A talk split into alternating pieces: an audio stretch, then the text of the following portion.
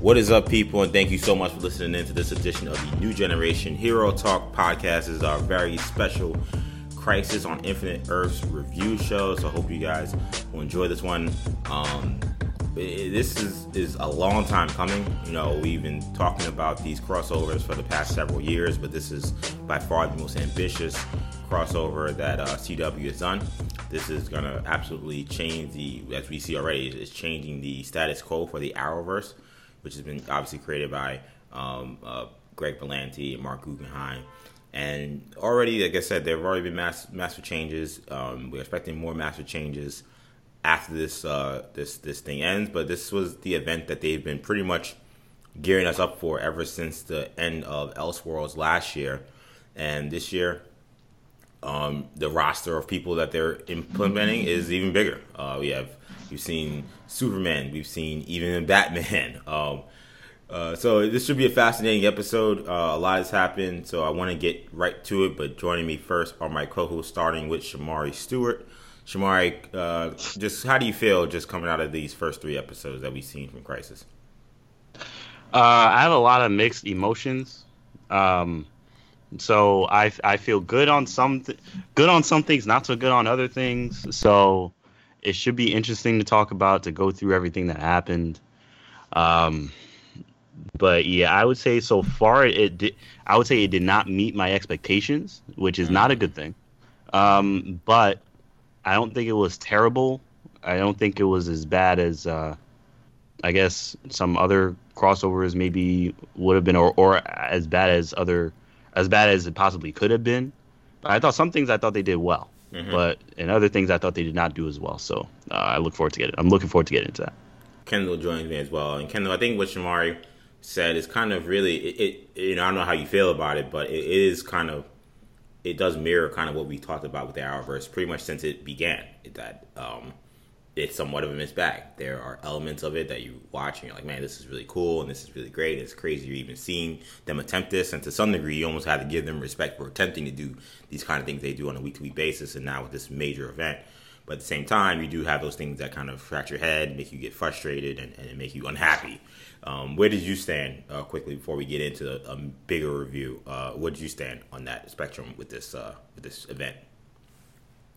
Yeah, I mean, Crisis is uh, you know, like you said, we've been talking about this for over a year now, so it's it's something that we've uh, definitely been excited about. But uh, I, I'm not as negative, uh, only because I mean it's not over yet, so I have to see the way it ends. But um, so far, definitely are there definitely have been some elements that I've that I've enjoyed. Um, haven't been too many things that I've been too upset about, but uh, there's still time, you know, still time uh, on both ends. So uh, I don't know, you know, it, has been fun, but we'll we'll, we'll discuss it uh, at length coming up. Yep. So this uh this event they did the first three episodes in December this, this past week, 2019. The last two episodes of the event will take place uh, next year, technically, uh, but it'll be in January, so you know people getting panicked. You have to wait till next December.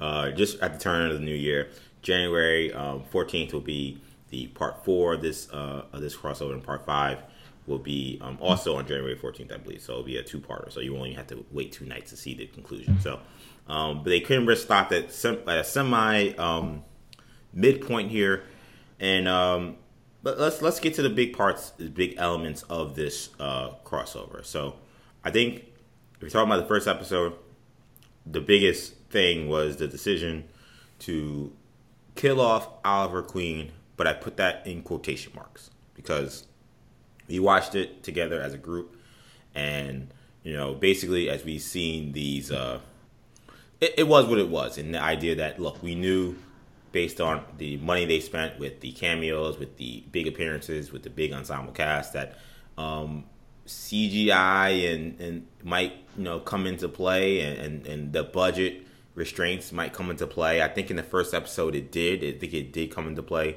when it came to how Doc Oliver ended up going out. But I think that anyone objective would have to admit that that was a very, very gutsy move to take out the number one player in this entire, um, not only just an entire event, because he's the person that's kind of been driving this story. He's been the person that's made this deal with the monitor. He's been the one hero that's really worked closely with the monitor since Elseworlds ended. Um, to take him off the board in the first episode. Now, I will get into what happened in the subsequent episodes that I'll already admit that I didn't like. But when it happened, I gotta admit, I thought it was good. I thought it was powerful. I, I, I would have, I kind of hoped they would have made his death a little more clear in terms of like seeing what happened to him. Like I think because of the budget restraints and and having him just kind of fight a, a, a kind of ward of monsters, it was unclear what they even did to him that ended up killing him. To me, I think that it's kind of clear what happened. Uh, you know, like basically he was one on a million, and they beat him up a lot, and then by the time they took him out, it was too late. His body had suffered too much but I, I, think because you you know it's kind of like you don't know what those people do. They're kind of just throwing him around. I didn't really even to me like I knew it was a tense moment, but to me the dire the, the dire nature of the situation didn't really dawn on me until like everyone else is on the table, looking at him on the table, being like, "Oh my god, he like he's gonna die." Like, and I was like, "Oh, I guess this is really serious." So while that was that could have been executed a little better, I think they do win a lot of points for me for the emotion of the moment. I can't help but admit that it was emotional for me to see Oliver Queen go out saving as many people as he can, regardless of what the plan was for him in the monitor and, you know, what the situation was and how he planned to go out in this grand scheme. He he was a hero to the very end in terms of just putting his life on the line to save the people that were in of his world.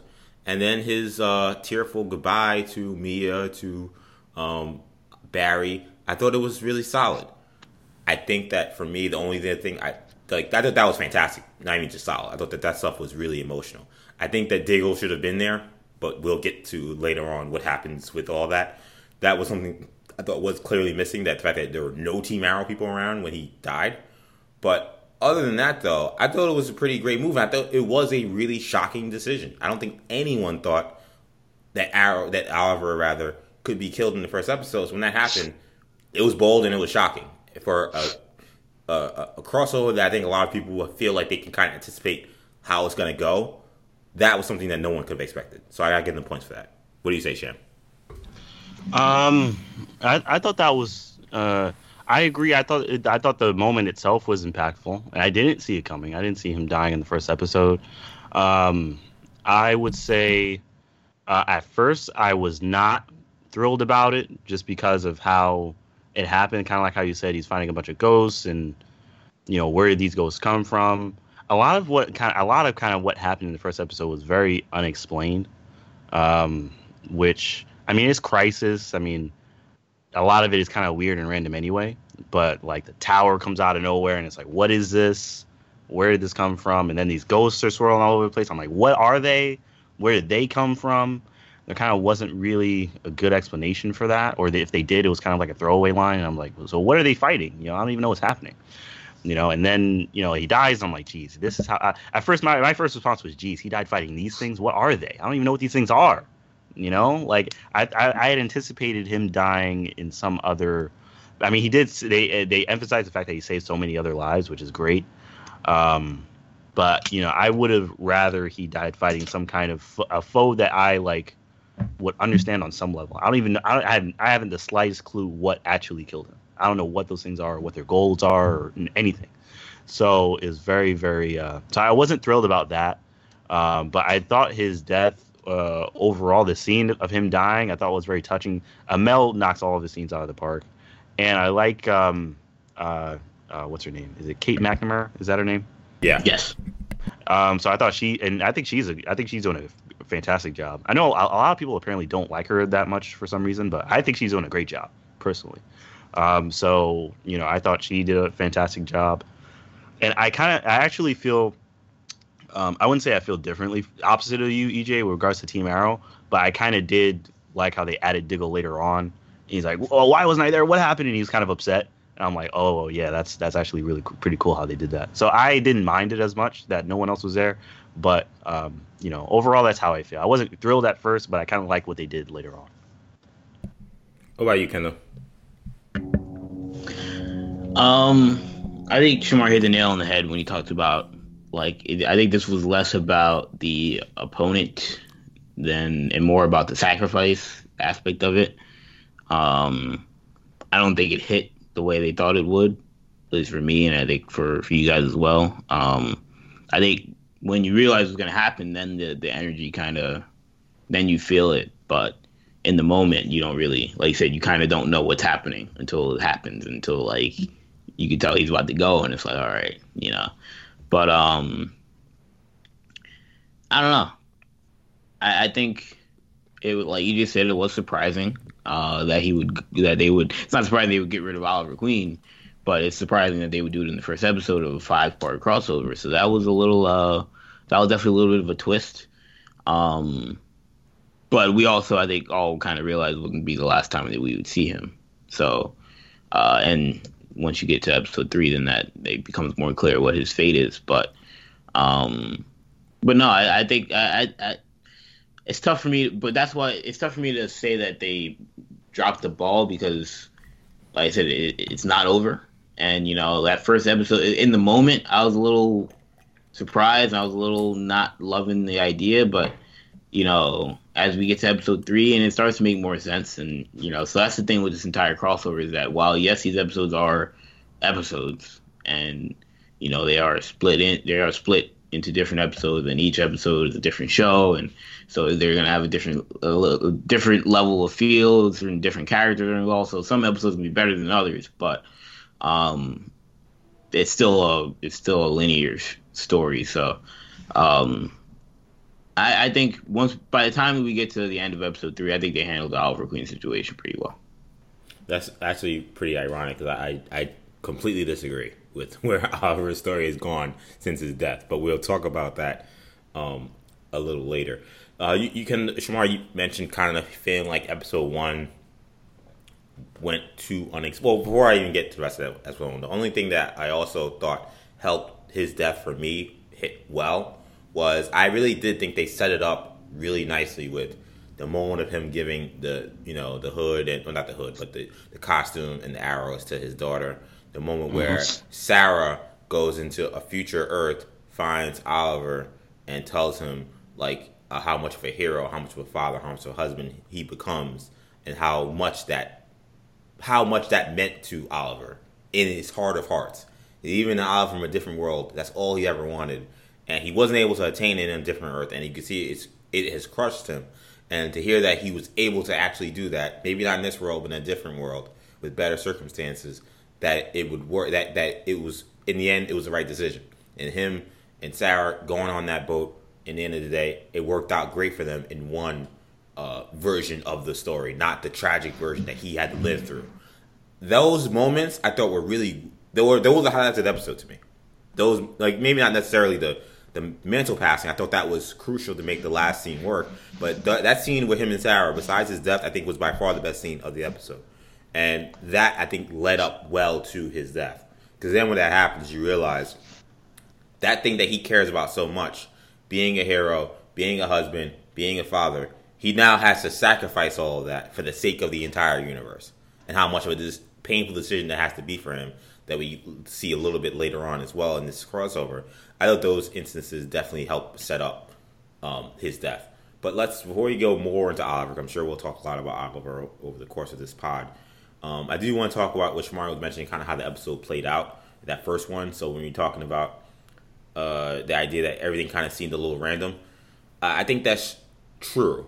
The question becomes how much do I give them rope for, considering they have a limited amount of time, and a lot of this stuff I almost feel like they would have been better off having those other shows lead in more into crisis than they did.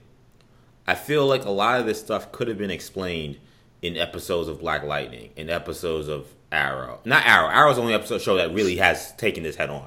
But episode like in Flash, we're wasting our time with this stupid Bloodwork guy when like maybe those towers that came out of nowhere and we didn't know what they were and they did like the monitor has a throwaway line about oh those towers are there to protect us from the, the waves. How, don't worry about why or how they just popped up out of nowhere. Just trust me they'll work.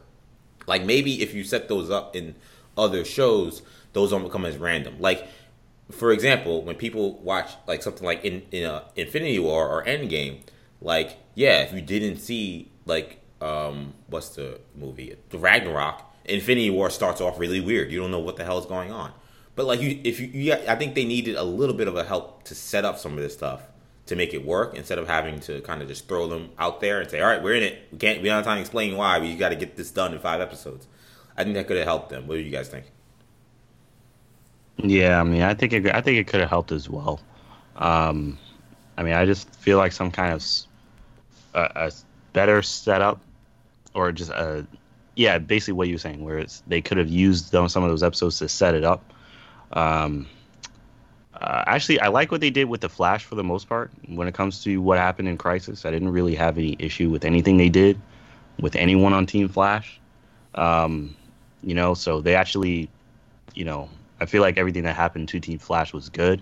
But I agree, they could have used some of those Bloodwork episodes. You know how, and I mean, I'm gonna make it very known how I feel about Bloodwork when we re- uh, re- start reviewing the Flash again. Yeah. But, um, but yeah, they could have used some of that time to set some of this other stuff up with Crisis. I mean, instead of just having uh, having the monitors show up at random times talking about how Crisis is coming, maybe do some of this other stuff. Have this explain what the plan is. Maybe I know that's not what he's supposed to do, but I mean, it, it all seems very haphazard, and maybe it's on purpose because I know that's what this the monitor is supposed to be. He's supposed to be a guy that just shows up and doesn't explain Right. what's going on, but just has you has you do things for him. Yes. But in the first episode, it just was so crazy that it was hard to really it was hard to like really enjoy the crossover because there was no explanation for anything. It was just the crisis is here, the worlds are disappearing, and monsters are showing up. And, And by the way, there's fight. by the way, there's an anti monitor. Like I don't even know if they've even brought him Yeah. up in these other Yeah, they episodes. didn't. You know, They didn't they've, bring him up at they've said antimatter, but like he's never explained like how is this happening. And it was like this is the first time we learned about him. I think even that was also not the best ha- handled. I think that could have been handled much better as well. Yeah. Yep. Yeah, I'm absolutely in agreement. Yeah, you know, a lot of it I think comes down to I think Greg Berlanti uh, had to really it's a balance, man. It's a tough balance to say to yourself, we're gonna do this crossover and we're gonna put a lot of time and energy into it and bring it up and kind of try and develop it all season, but at the same time, like not have your whole season revolved around this one crossover and still try and build each individual season in their own right. Um, I think they tried their best to balance the two of them. Um, I think where you guys have your frustrations is that I don't think you guys like very much the story that they're trying to tell in general. Uh, so like, part of you is like, well, if you're gonna waste time with someone like Bloodwork, you might as well have gave us more on Crisis. Sure. You know, that would have at least helped the story. You know, um, so I, I, I, I agree with it. I agree with you guys in that in that regard. But um, but yeah, no, I mean it's a tough balance. You know, I think they tried. We have higher expectations for this one than than years past. So like, That's um, you know, they kind of they haven't really handled it. They've honestly given it more, you know, more time than any other crossover in years past in terms of you know the episodes prior. But still, you know, it's still probably not enough for what they're kind of assuming that we know. You know, like you know, for like for the average person, the anti monitor showing up is kind of random and you may not even know if you like if you don't follow any comics, you don't you weren't following the articles and the stuff that was coming out before this crossover, you I mean you I mean how are you supposed to know who the anti monitor is? Like you know, I mean, I I knew that he was gonna. I saw pictures of him, and I knew like the same actor was gonna play him, and like so they they were releasing stuff, so it wasn't a surprise when he shows up. But like, um, I think they kind of were. I think that was more so for the people that you know they assumed would that knew knew he was going to be in it, knew the role he was going to play in this. So it didn't hurt. It didn't hurt it for me. But I'd imagine if you don't know who the anti monitor is, or if you didn't know about him, or you didn't know that he was in this uh, story, then it was probably a little confusing. As were probably some other uh, you know cameos that decided to throw in this. Um, I didn't think I would see a worse costume design for a main character than the uh, the Monitor, and then I saw the Anti Monitor. Man, does he Yeah. look awful? I mean, am I am I only one off on that or, or feeling that No, way? I mean, yeah. I mean, yeah. I mean, he looks- had, I had forgotten because I Yeah. had saw CW had released like a poster of him, like Yeah, they they showed what he looked like before. I, I know. I Yeah, for, I kind of but like, forgot. so. I just so when I saw him, I kind of forgot. And I was like, damn, I forgot that's what he looked like. I just assumed I thought it was still gonna be the dude. I thought she thought he's gonna like, look a little different. Like I don't know if it's gonna be like I knew he was. Bald. I I thought he was gonna have like different attire, maybe you know, you know CGI eyes or something. But no, like they they went full on Prosthetic makeup, prosthetics, yeah, you know, the whole nine. So, um, I I- it is bad. I'm not gonna lie. Um, I think it, it my expectations weren't high. You know, I, he looks like a Power Rangers villain. You know, and you, sometimes you got to got to accept it. Uh, he looks like a Power Rangers villain, but he's stronger than Thanos. So, I don't know. Yeah, I mean, yeah. I I'm mean, he look- I'm looks. looking I at mean, this he en- looks. I'm looking at this Entertainment Weekly photo. I mean, that even gave it. He was a little better in that one than what we. Yeah, maybe that's see. why I was a little surprised. I was like, damn. Yeah, I mean, he looks bad. I mean, I kind of expected him to look. It, based on the photo we saw, I expect I knew what he looked like, so I was like, he's not going to look great. So I mean, he didn't. I didn't have high expectations to begin with. Um, so so yeah, I mean, it didn't surprise me, but yeah, he look he, he didn't look good. I mean, And the so- monitor doesn't look good. It's so bizarre because the the monitor, like the actual anti monitor, doesn't look that much like the monitor. Like they could have went with a totally different look. Like I don't know why they felt like we had to make an uglier version of the monitor. Uh, that that decision didn't seem to make much sense to me. So that was unfortunate. The other unfortunate thing on the first episode, before we move on, also was uh, the only thing that I think truly, truly was a drag and truly can't say ruined the episode, but man, anytime th- this topic even came up, it was like misery was anything involving Lena Luthor. M- man, was that a drag? Man, should that not have been a part of this crossover?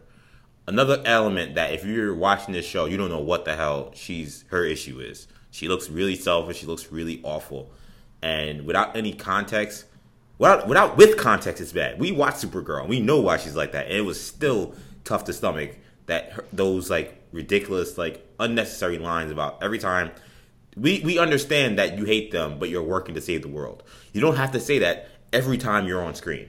You're you're like her screen time is limited. Therefore, you got to make it count. I don't know why they felt like they needed to drive home every single time. By the way, Lena is doing everything, but she's still pissed at her team.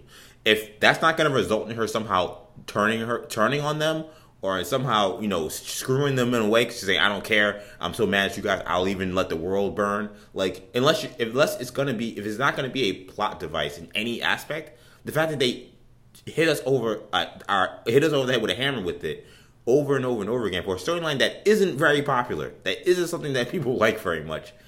It was nauseating, it, I, and and I and you guys know I like Lena Luthor's character overall. I've defended Lena Luthor during her entire run of Supergirl. That was awful. Yeah, I mean, I and you, I mean, you guys know if you listen to our our show before, you know, I'm not a fan at all of this Lena Luthor storyline. I've never been a fan. I'd hoped that it, it, it would get better, and it did not, or I hope that it would end sooner, and it did not. So, you know, it's this being crisis did not help at all. I thought it was a, it was just a drag. It made you dislike Lena Luthor even more, which I don't think they need to do. You know, I feel like it's just you're just making this character just and it's not like even if she gets redeemed it's like she she won't really get redeemed you know what i mean it will be like all right yeah you're redeemed i guess but you're still kind of like not okay you know so it's just i don't know you know they need to they shouldn't have added this to crisis there's no reason to add it to crisis i mean that was just the quote unquote supergirl ep- crisis episode i guess you could say because it was i guess it was technically supergirl on in like the program menu Yes. or whatever so i guess they wanted to throw in supergirl stuff in there but it was just irritating and they shouldn't have added it Uh, yeah, the Lena Luthor stuff. Uh, you know, it's it's probably I would say it was probably the most of the three episodes. You know, Supergirl, Batwoman, and Flash. That was the one that was the most uh like off the beaten path of like the most off, off the beaten path narrative of Crisis. You know, where it's like this this had nothing to do with anything that's going on in it. You know, this is purely Supergirl drama.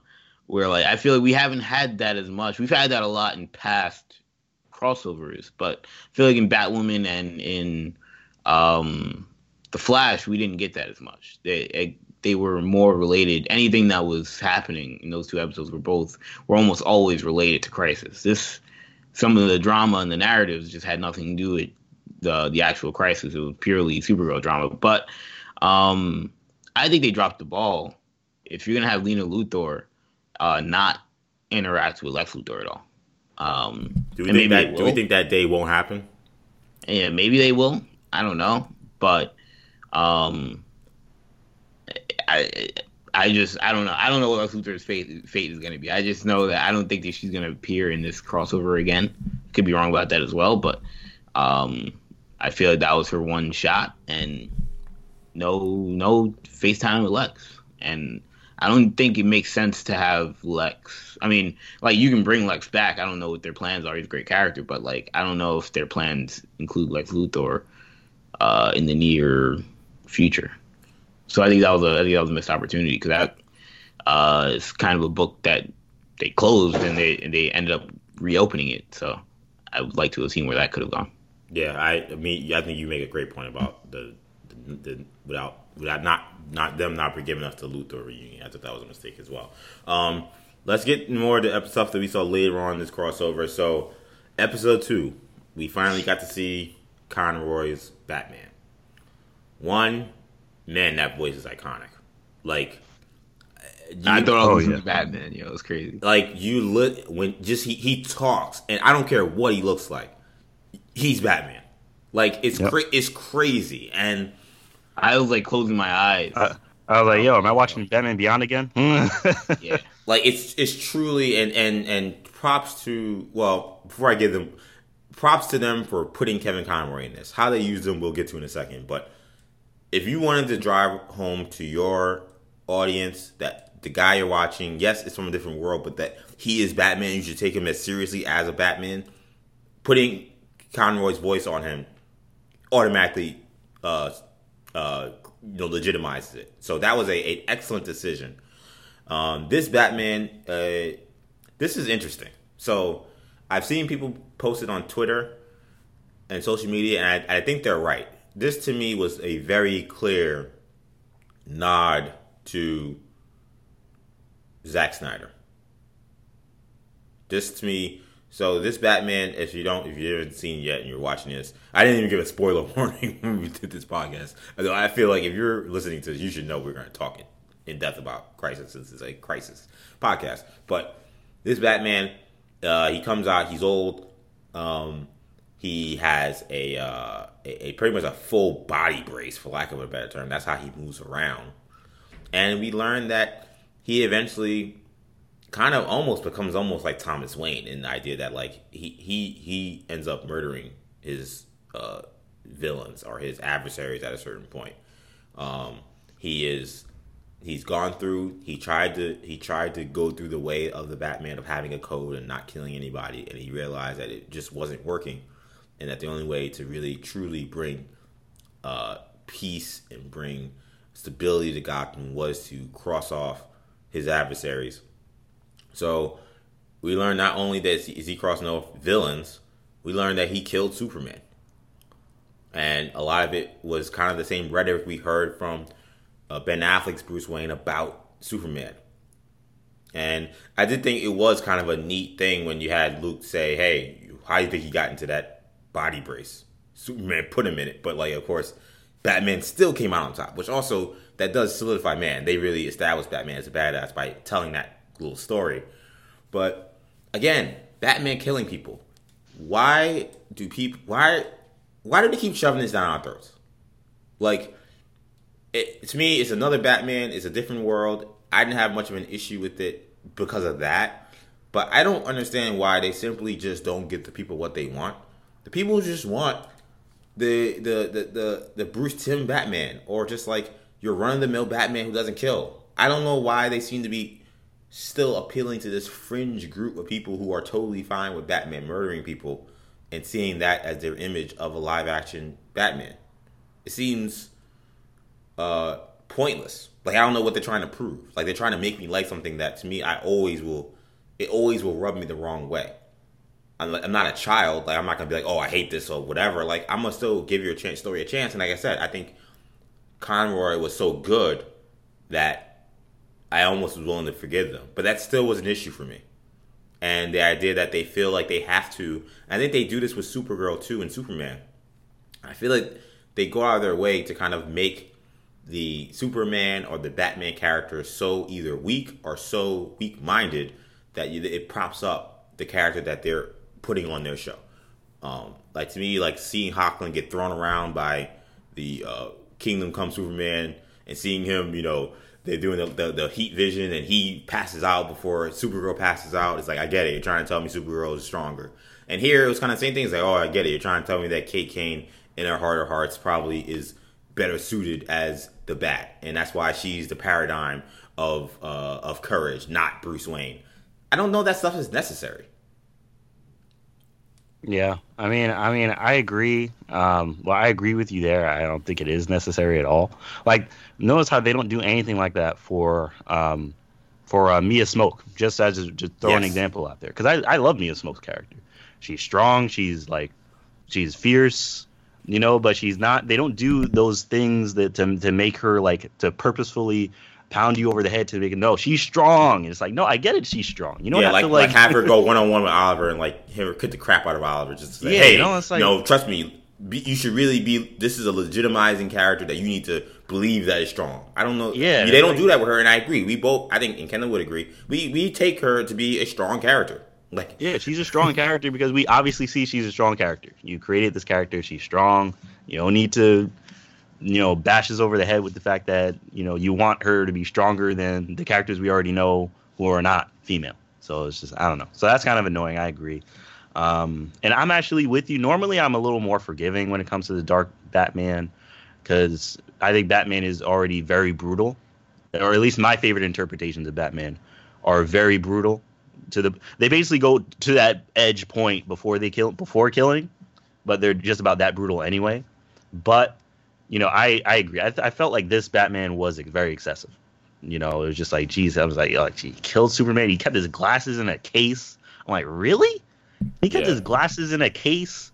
He's like, yeah, I shot him. It's like, geez, like, you know, I don't know. So I yeah, this the, Batman the trophy things were that was a little dark. You know, the trophies. I'm like, yo, that's dark, man this Batman is completely twisted.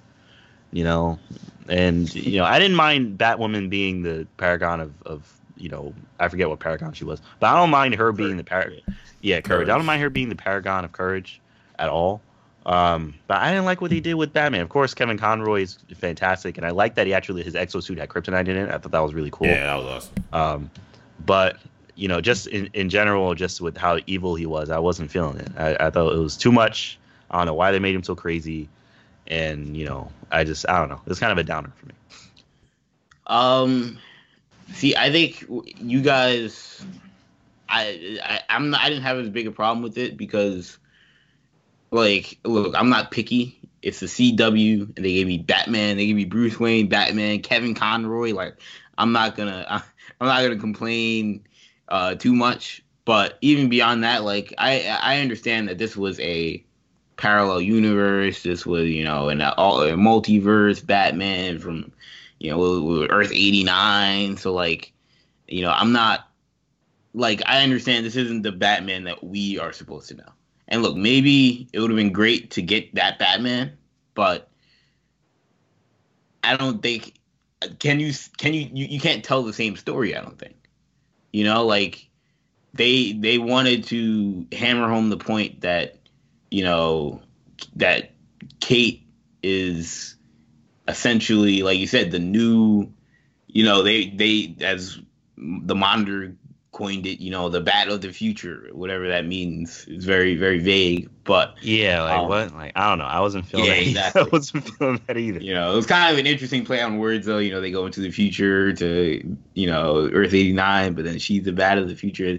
You know, an interesting play on words, but um it, I don't know. I just I took it as more of a you know Batman Beyond, you know Dark Knight Returns style Batman that just took it a little bit too far. And you know, Kevin Conroy doing the voice.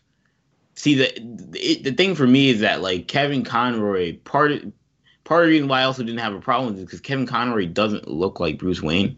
So like I didn't have a problem with him being slightly different. Like he already looks slightly different. So like now should that matter? Should like if you're gonna call him Bruce Wayne, he should act like Bruce Wayne, maybe. But like I mean, again, he sounds like Bruce Wayne. It's it's it's uncanny because it's him, obviously. But um, they're already going. If you're gonna cast Kevin Conroy and it not just be a voice thing, you're already gonna tell a slightly different Batman story to begin with. They could have done the the Batman Beyond thing, and that's something that I think they should consider going forward. But um, I don't think that would have fit for the story. You there are ways you could have told it, and it's still been, you know, loyal to the, the to the original Bruce Wayne or the Bruce Wayne that we see that we see in Batman Beyond. But um, I don't have a huge problem with it. Also, especially since they were tying in that Batwoman and Supergirl relationship. That's yeah. a big part of why they mm-hmm. they had the whole oh he killed Superman. Like they had to forge that relationship between Batwoman and Supergirl, which now going forward is going to be really strong. Which yeah, I'm and, excited for. And another thing I, I, really quickly that I didn't like about Batman is I didn't like that they killed him and how they killed him. You just pushed him and then you just electrocuted and then he was just dead. I'm like, yeah, what? We had, yeah, we had another. Uh, we had another. Uh, uh, what's the name? Uh, Don Troy. Don another Troy. Don Troy. I mean, at least, at least this is like at least this is a human. So like, yes, if they got electrocuted, he could yeah, die. He's, he's literally yeah. like wearing like you know a metal, suit. Yeah, a metal suit that like could. I mean, in theory, could that happen? You would think he would make he would make the suit to where that can't happen, but I don't know. It yeah, seems very easy. And, and like the his, visuals of it just didn't. It looked like he just fell over and then he just ah, and then he was just down. yeah, cool. his death wasn't great, but because he was so like, I was done with him. So he was like, not Batman. So yeah, him dying didn't care to me. Like you know, yeah, like I didn't, I didn't, care about it. I don't know if that's that's probably not a good thing. Like that I'm giving that rope. I'm like, well, I didn't care about him, so him dying wasn't a big deal, even though the death was terrible. Um, but it's a fairness to, to, to them. I, I, I agree with Kendall that to me that's why it didn't bother me as much because I was done with him. I didn't I, I know I have no future. I, I don't have a future with him in my head in regards to wanting to see more of him or learn his story. Like I I seen enough. Now I got my taste. He's dead. Okay, fine. I don't care how they kill now, him. Like I said, whatever. I think that they a lot of this was used because all these stories have a purpose. I think the, the one of the major purposes of this is again, like I said, to forge that relationship because you know you needed Kara to be there and to be needed Batman and Bruce Wayne to be antagonistic to Kara and Kate Kane to kind of be then you know an adversary of Bruce Wayne and have that you know that's a big deal for her because if you obviously if you watch Batwoman you know that's her cousin and that's a big deal of her identity is you know she looks up to Bruce Wayne on some level so it's yeah. a lot of it was a lot of and by the end and by we get, by the time we get to episodes you know the end of episode two and episode three like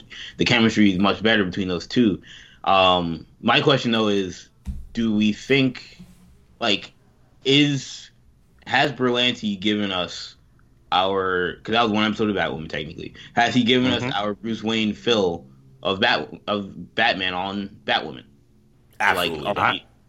Absolutely like not. are we never gonna get uh, Bruce Wayne again oh are, are, you asking me if I will be satisfied with that or if that not necessarily would you be satisfied but will like do you think Berlanti is done with Bruce Wayne no. on I no. hope not I'm worried that that they are, but I honestly don't know. I I, I just I mean they gave us I, I they gave us Bruce Wayne and, in with uh, Iain Glen's uh, Batman, and he's and I I think he's doing a fine job. Yeah. No, I don't count that. I mean, technically he's Berlanti, but I'm talking about in Batwoman specifically. So, so again, I'll I'll answer directly. No, I don't think that they when they did this Batwoman show, I don't think under any circumstances that they come under the circum under the impression that we would never see Bruce Wayne, barring that this season this is a show that only lasts one season or two seasons. Like if that happens, then that's I could, then that's something they can't foresee. But assuming this is a show that has a decent run, a run at least as long as Supergirl, something like that, we absolutely are going to see Batman in in Kate's world or whatever that worlds look like now that the world's all being destroyed. I assume they'll all be combined once they put this thing together, but no, Bruce Wayne. We will see a Bruce Wayne. We're not done with with that. Not at all. Yeah, I, I think we will as well. I just hope that they don't do the same thing they did with Superman and Supergirl, where they kind of just nerf them and make them all like kind of weaker or like lesser to Batwoman. I mean, this was not a good sign. This episode. No, it wasn't. but I mean, I hope I hope they don't because Batman What- is supposed what to. we see from he's Supergirl Batman. is not a good sign. I mean, Yeah. So I don't know. The one thing, the last thing on this I will say is I think I do agree with Kendall and why this was not as distasteful as Lena situation is. Unlike the Lena situation that Shamari mentioned, that had no ties at all to what anything they were trying to build within the uh, crisis story. Kendall's or Henderson right in that this was important because they set up the, the third episode arc of Kate, uh, Kate and Kara, where Kate kind of taking, even though you know Bruce Wayne was killed and he's a murdering lunatic, she didn't ignore him. She, he talked about hey Kryptonian aliens that we have no power over. Of course, you're damn right. I have kryptonite and I'm ready to, to I'm ready for the smoke whenever it's necessary. And Kate was listening because then she had kryptonite around when Carl was like, "Yo, man, I'm about to read this book and just bring everybody back." She's like, "Oh, word, all right, I got something for you." Like, eh, and, and and that spoke to like the trust factor, and that spoke to her having to kind of weigh those two things. Like, she didn't just completely ignore her crazy cousin. She actually took his advice for a while, and then but then learned throughout the episode why she never wanted to get it. She never wanted their relationship to get to the relationship that that Bruce Wayne and that Clark had to where they're killing each other, and that's how you get that moment in the end. All of it made sense. It it was not unlike Lena. It wasn't random. They were trying to do something, which is why I give them props for that. It just I, again, I don't I don't think you needed to have a murdering Batman and a lunatic to prop up Kate. I don't think that's necessary. Like I think you can prop up Kate with Batman just being Batman. He's kind of crazy already. He's kind of a lunatic already.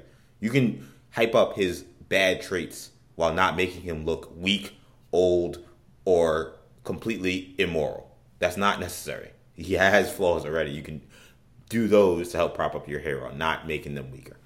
Um, Ken uh, Shamari, this was a big moment in this. Uh, it wasn't a big moment necessarily overall in the in the crossover, but it was a big moment for a lot of Smallville fans when Lex, in his quest to kill the Superman. And by the way, I think that this actually Lex absolutely has been a, a very good addition to this crossover. Oh, absolutely. Um, but I mean, Cryer is just an unbelievable Lex. But um, Yep. he's he, he he him as part of the Monitor's plan. It was a well executed plan. I think it was a plan that made sense. I liked what his explanation for bringing Lex around. Um, him double crossing them, using the book to kill all these Supermen across the world, and he pulls up on Smallville, the Smallville Superman. He pulls up on Tom Yep. Welling At the Kent farm. at the Kent farm. And and Yeah. you know uh, you know uh, you know first we saw obviously it was Iris with um, with the Hoechlin uh, Hoechlin um, Spider Superman and Lois, but then they get disappeared and Lex shows up to try to kill him, and we learn a little bit about what's Tom Welling's been doing all this time. So he is married to Lois, but we learn he's giving up his powers. Sham. Yeah. So I I I was just gonna ask. You're since you're the Smallville, you're the Super fan. Smallville expert. You know, super fan. Do you feel like that's consistent with that character? Do you feel like that's a consistent progression?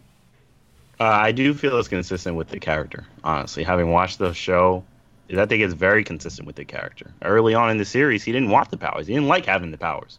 In fact, most of the series, he complained about having the powers. He didn't Right, want the powers. You know, but he felt like with the powers, he had a responsibility to do something with it. So I thought it was very, very consistent with the character.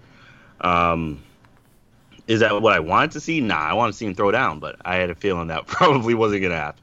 So, so I was satisfied with what we got. I knew we weren't to get him for a long time, you know, but I was hoping we get him for longer than what we got. But I thought they did a good job in terms of the writing of the of what they did. I thought they did a very good job, and I like that they they said that Lex was president too, because that's something they hinted at mm-hmm. a lot in in this Smallville as well.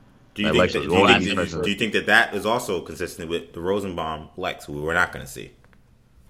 Absolutely, mm-hmm. yeah, Well, I was just gonna say. Remember, in the last episode, he becomes president. yeah, yeah. I was gonna say I could have swore he actually became president, or it was. Well, They in were- that and the- flash forward, or they had yeah, the flash forward and all that, and they had alluded to several times in the series that he was going to become president or that that was something that may happen. So I mean, I like I like that. I thought that was cool. I feel like Rosenbaum would have done a fantastic job if he was in the crossover. Yeah, you can tell his um, inclusion made like them wanting to use him made complete sense. Absolutely, that oh, would have made sure. complete sense. Yeah, and I thought it would have been uh, fantastic if they had used him.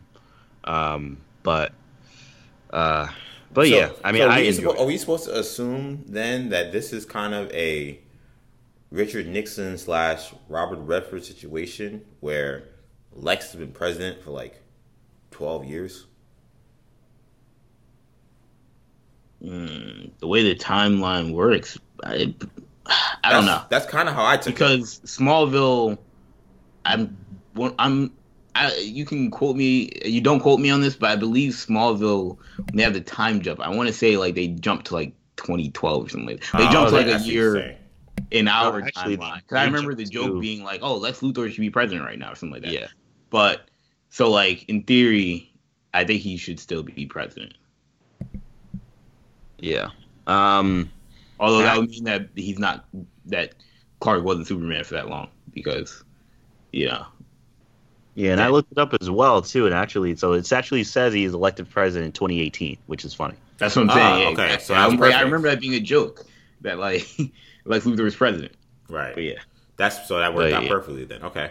I wasn't yeah. sure because I, I don't watch Smallville, so I wasn't uh, entirely sure. So that's good to know. Um, what else? What else? What else? Uh, we have Titans. Shamari's right about Titans. We did get Titans. I, I did predict that. Yeah, that's true. Yep, we saw Jason Todd. We saw uh, we saw Hawk. Do we think there's any chance because we saw them that we will see them cross over with the CW Berlanti people somehow, some way? I hope so. Kendall says I mean, no. I, you say you hope I so. Mean, I mean, I don't. I mean, if I had to bet, I would say I don't think so. But I mean, I hope I'm wrong. it's just interesting. I, I, don't. I don't. I honestly don't know. Uh, if I had to guess, I would say probably not. But I, I did I do take note of that fact that they did you know they did decide to make that move, and we know the Titans aren't going nowhere. Uh, that's unlike the um, the John Wesley Shipp Flash, who I think we should talk about now. Um, the fact that they're not crossed off, but he is, tells me that who may be around and what how this may all come together at some point. But yeah, that was to me. I want to get to this moment because I, I think this was the biggest moment of this series, in my opinion. Um, I gotta be honest. I never would have imagined that the death of the John Wesley Shipp Flash would hit me more than Oliver's death. But it did. I, mean, am I, where's the line though? I ain't watched that show. I I I, I, I mean, I my dad may have showed me showed me one episode as a kid or two episodes tops as a kid. I don't remember anything from that show, but yo, whoever directed that episode, um, uh, I'm trying to find the person now. Uh, uh, uh, David McWhirter, and shout out to the to the writing, um, um, Lauren uh, Certo and Sterling Gates. That scene was beautiful, and then putting in the old scene of the flashback was, with him and Iris. Yeah, that, that man, goosebumps, man. Well, it wasn't Iris; it was Tina. Yeah, sorry, Tina. Um, that was goosebumps, man. Like, I mean, I don't remember the last time CW has given me a moment like that that felt that powerful.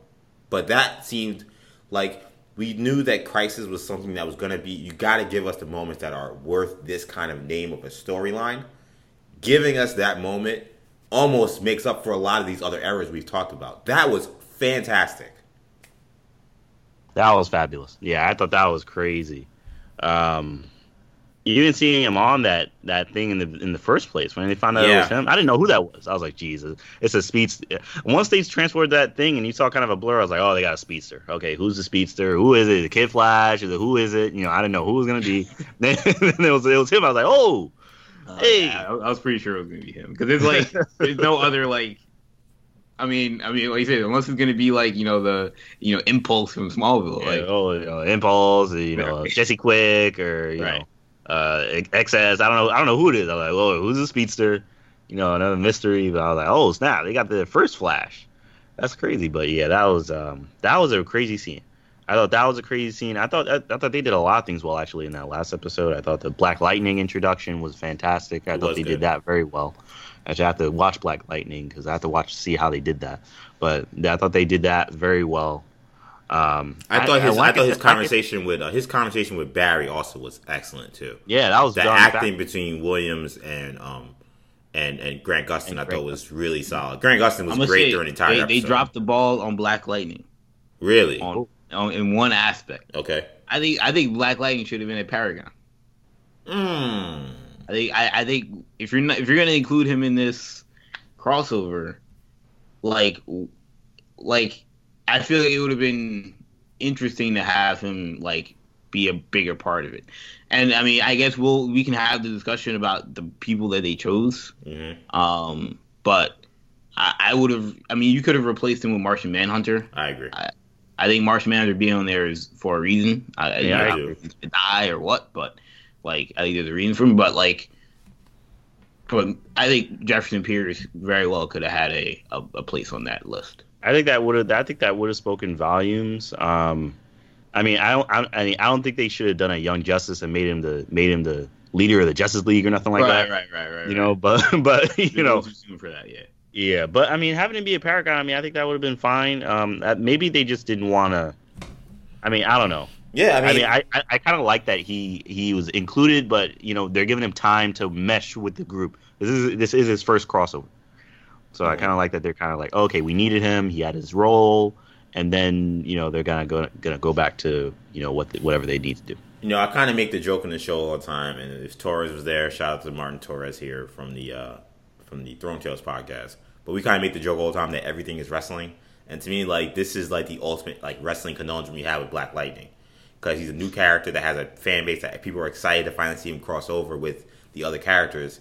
How much do you put this new character at the top of the list. You know, like it's almost like when you have a new wrestler that has a big name that comes from another promotion, or you put him in a championship match in the first uh, in the first time you see him, or are you letting him build up to those moments?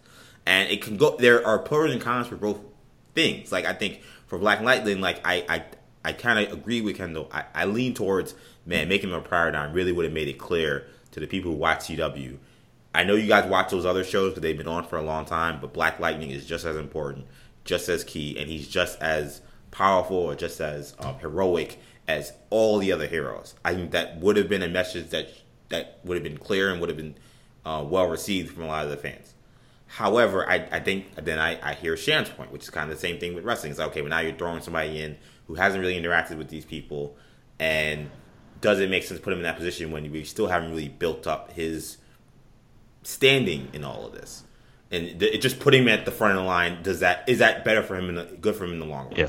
Though by that same token, they did make Ryan Choi a Paragon, and and I don't know I don't know what role he. Though the, to to be fair, I don't know what role he has to play in the story at all.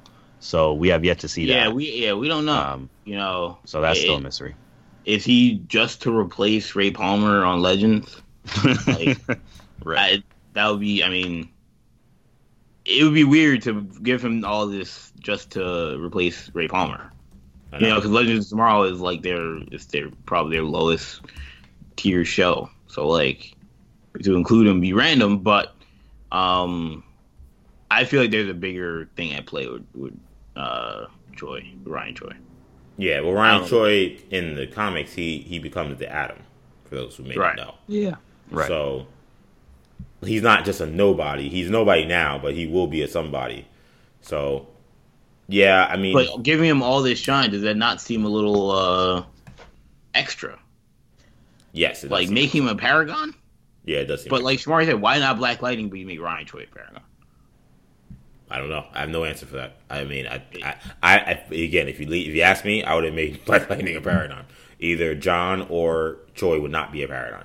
Um, John is great, but we've seen him now for all these seasons. Though I, I do, in one sense, again, if I'm thinking about wrestling, he kind of also reminds me of like almost like Kofi Kingston. Like he's been around for a while, and like he has not had anything close to that, like big time, like in the main right, event type moment. And he's look, he's Martian Manhunter, so I'm not gonna complain too much. Yeah, and he's yeah, Um, and he's, he should be in those moments. He's again, some Mark- people just like have- Kofi Kingston should be in those moments. He's Kofi Kingston. He's a I, I've seen, guy I've who's been seen around for ten years. people make the case that you're doing this cry, you're doing this multiverse story, but like we have like four people from Earth One that are Paragons. And that's a little Yeah, I, and well, because Lex. Luthor stole a spot, and I, I did like that the Kingdom Come Superman was one of them. And I kind of, as much as I've loved Lex Luthor, I was disappointed when they took out Superman, to be honest. Yeah. Because I thought that he was a, a good wild card. I think that when you had him and Ryan Choi, it's like, okay, well, these are two two people we have not been introduced to at all. So throwing them, it's almost like when you know when you're watching the Royal Rumble again, wrestling, last wrestling reference, I promise. You're watching the Royal Rumble, and then like you know, the last seven are like you know two guys from NXT are in there. Like, oh, I haven't Right. seen this before. This might be interesting. Instead of the same old, same old. So I love Lex Luthor, I, and he's been one of the MVPs. He may be the MVP of this crossover so far. But when they included him at the end, I was like, ugh. So we had the Kingdom Come Superman. We we've learned about him a little bit, um, and he's an intriguing character. I would love to have seen that character in the mix. But then I thought at the same time, do you need Supergirl and Superman on the same team? I don't know. I don't know if you necessarily needed that. that that makes sense. Um, And I, I think yeah. they, I think that they knew that, which is why they were never going to go that route. Yeah, I mean, I've I've loved the Kingdom Come Superman so far. I think Brandon Routh has done a. I thought I liked him as Superman in in the movie he, he did. So so I think he's done a good job um, so far. And um, I know he's gonna be apparently he's gonna be in the Legends next season of Legends when that premieres. Mhm. So I, I have to. Ca- we all have to catch up in Legends. I don't know what's going on with Ray Palmer. I don't know what. I thought they handled Ray in in in in the you know Kingdom Come Superman being on the same screen. I thought they did that really well. I was wondering how they're going to do that and if it was going to be weird or if it was going to be. But I, I actually thought they did it really really well. So um, And they, they pretty So, much yeah. they pretty much stuck to the Kingdom Come origin. Like they like you know Joker being the person that killed everybody at the Daily Planet, killed Lois Lane, like all that stuff is. If you read Kingdom Come, that's what it is. That's what happens. So Right. they deserve a massive shout out for staying that true to the comics. Because we know the Arrowverse like to take its liberties. Um, Uh, I, I mean, that was our first reference to the Joker. That was a big deal. We haven't had a Joker reference this entire time during the Arrowverse. is that true? I, I- I I'm almost certain No, we've I'm never had a saying Joker verse. I'm just, I don't know. I just feel like that that seems hard to believe. I, I I would challenge.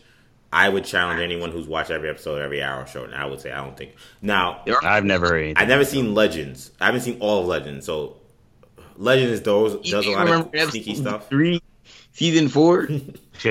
Legends. Legends will be a little more bold because like nobody's paying attention, so I think they have a little more liberty than actually some of the other bigger shows to do wacky stuff. But I don't think we've heard a Joker reference. I mean, I'm almost certain not in the other shows, and I watched every episode of the other shows. So when I you said you know the clown from Gotham did that, I was like, whoa, or like the the Joker from whatever you line you use, I was like, oh, okay. Like they're gonna, they're really doing Kingdom Come storyline. They're not like gonna Well, do their own little version. of it. Batwoman apparently did in the premiere, which makes sense. Like, uh, I think he was the one that. Remember, he was the one that that killed uh, Kate's mother and sister, or that, at least that was. Oh, that is true. You're right. So Mm. I forgot about that, but yeah. yeah. Okay. So fair. That's the that, that's the second reference to Joker. So I am wrong about that. So apologies to the audience.